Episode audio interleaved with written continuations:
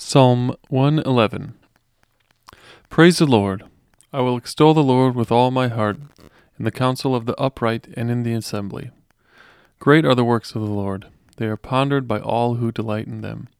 Glorious and majestic are his deeds, and his righteousness endures forever. He has caused his wonders to be remembered. The Lord is gracious and compassionate. He provides food for those who fear him. He remembers his covenant forever. He has shown his people the power of his works, giving them the lands of other nations. The works of his hands are faithful and just. All his precepts are trustworthy. They are established forever and ever, enacted in faithfulness and uprightness. He provided redemption for his people. He ordained his covenant forever. Holy and awesome is his name. The fear of the Lord is the beginning of wisdom. All who follow his precepts have good understanding. To him belongs eternal praise. A celebration of the Christ event. Robert Webber, a prominent worship theologian, proposes that Old Testament worship was event oriented. That is, worship that is centered around remembering, retelling, and reenacting a particular event. That event was God's redemption of Israel from the bondage of slavery in Egypt and his subsequent establishing of the Mosaic covenant at Mount Sinai. The psalm for today reflects Webber's point. The psalmist praises God for his great works, glorious and majestic deeds, the wonders that he performed out of his grace and compassion, and his provision of food. The psalm climaxes in verse 9. It says this he provided redemption for his people.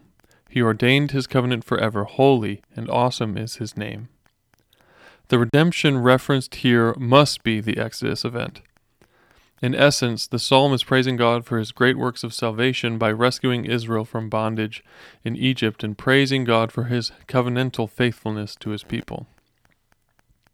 If Hebrew worship was oriented around the Exodus event, Webber proposes, therefore, that Christian worship must be oriented around the Christ event.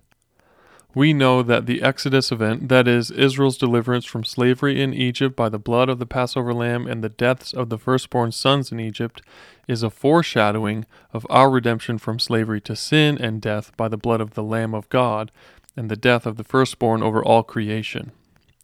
So, where the psalmist praises God for his great works, majestic deeds, and covenant faithfulness, we get to join the song. God has redeemed us, and he has established a new and better covenant by the sacrifice of Christ. Isaac Watts has been referred to as the father of the English hymn. His essential work as a hymn writer was to write songs based off of the Psalms from a Christ centered perspective. Here are the first three stanzas of his second setting of Psalm 111. Great is the Lord, his works of might demand our noblest songs. Let his assembled saints unite their harmony of tongues. Great is the mercy of the Lord, he gives his children food, and ever mindful of his word, he makes his promise good.